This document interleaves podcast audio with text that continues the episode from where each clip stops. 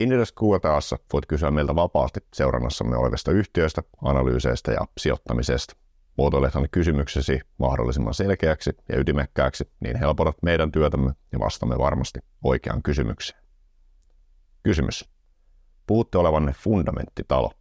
Voisitteko avata, mitkä ovat fundamenttianalyysin keskeiset elementit ja miksi? Onko esimerkiksi laaja raportti sellainen? Kiitokset kysymyksestäsi.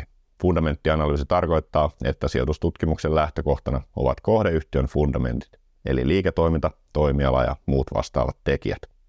Fundamenttianalyytikko tutkii siis yhtiön liiketoimintaa, toimialan dynamiikkaa ja kilpailutekijöitä, yhtiön kilpailuetua, historiallista suoriutumista, johtoa ja muita vastaavia reaalimaailmaan pohjautuvia tekijöitä. Fundamenttianalyysin voi tehdä hyvin myös listaamattomasta yhtiöstä – joskin informaatiota on silloin yleensä rajallisemmin tarjolla.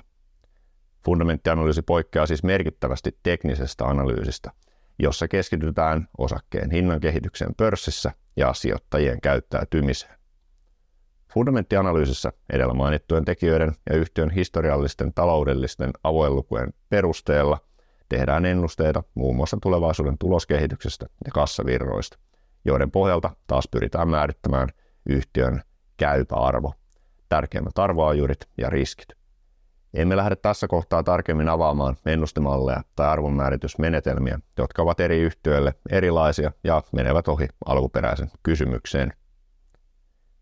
Indrasin laajat raportit ovat mielestämme hyviä esimerkkejä fundamenttianalyysistä. Fundamenttianalyysin tekeminen ei toki vaadi laajan raportin kirjoittamista, mutta raporteissa käsiteltävien asioiden pohjalle fundamenttianalyysi kuitenkin pohjautuu. Yksiselitteistä määritelmää fundamenttianalyysille tuskin on, ja painotukset varmasti poikkeavat eri henkilöiltä kysyttäessä.